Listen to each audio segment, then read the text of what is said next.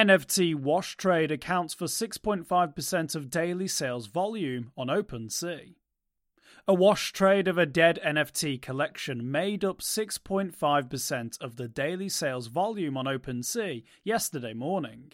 The purchase of the single NFT from the crop collection was transacted at 409 Ether, valued at around $648,000.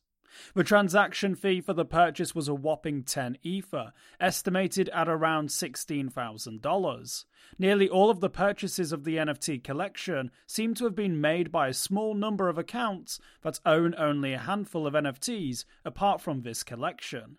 Wash trading has been a very common feature in the NFT market, with some reports alleging that at the peak of the NFT bull market, 80% of the total sales were, in fact, wash trading.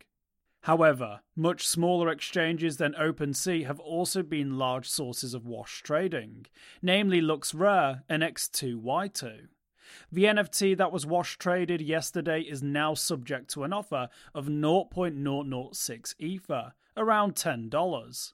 Attempting to conceal a highly visible wash trade among a small number of sales, which themselves look dubious, may not be the ideal way to revive the project, as traders become increasingly familiar with this kind of fraud.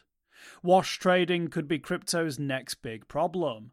According to a December report from the US National Bureau of Economic Research, illegal wash trading could make up more than 70% of average trading volumes on unregulated exchanges.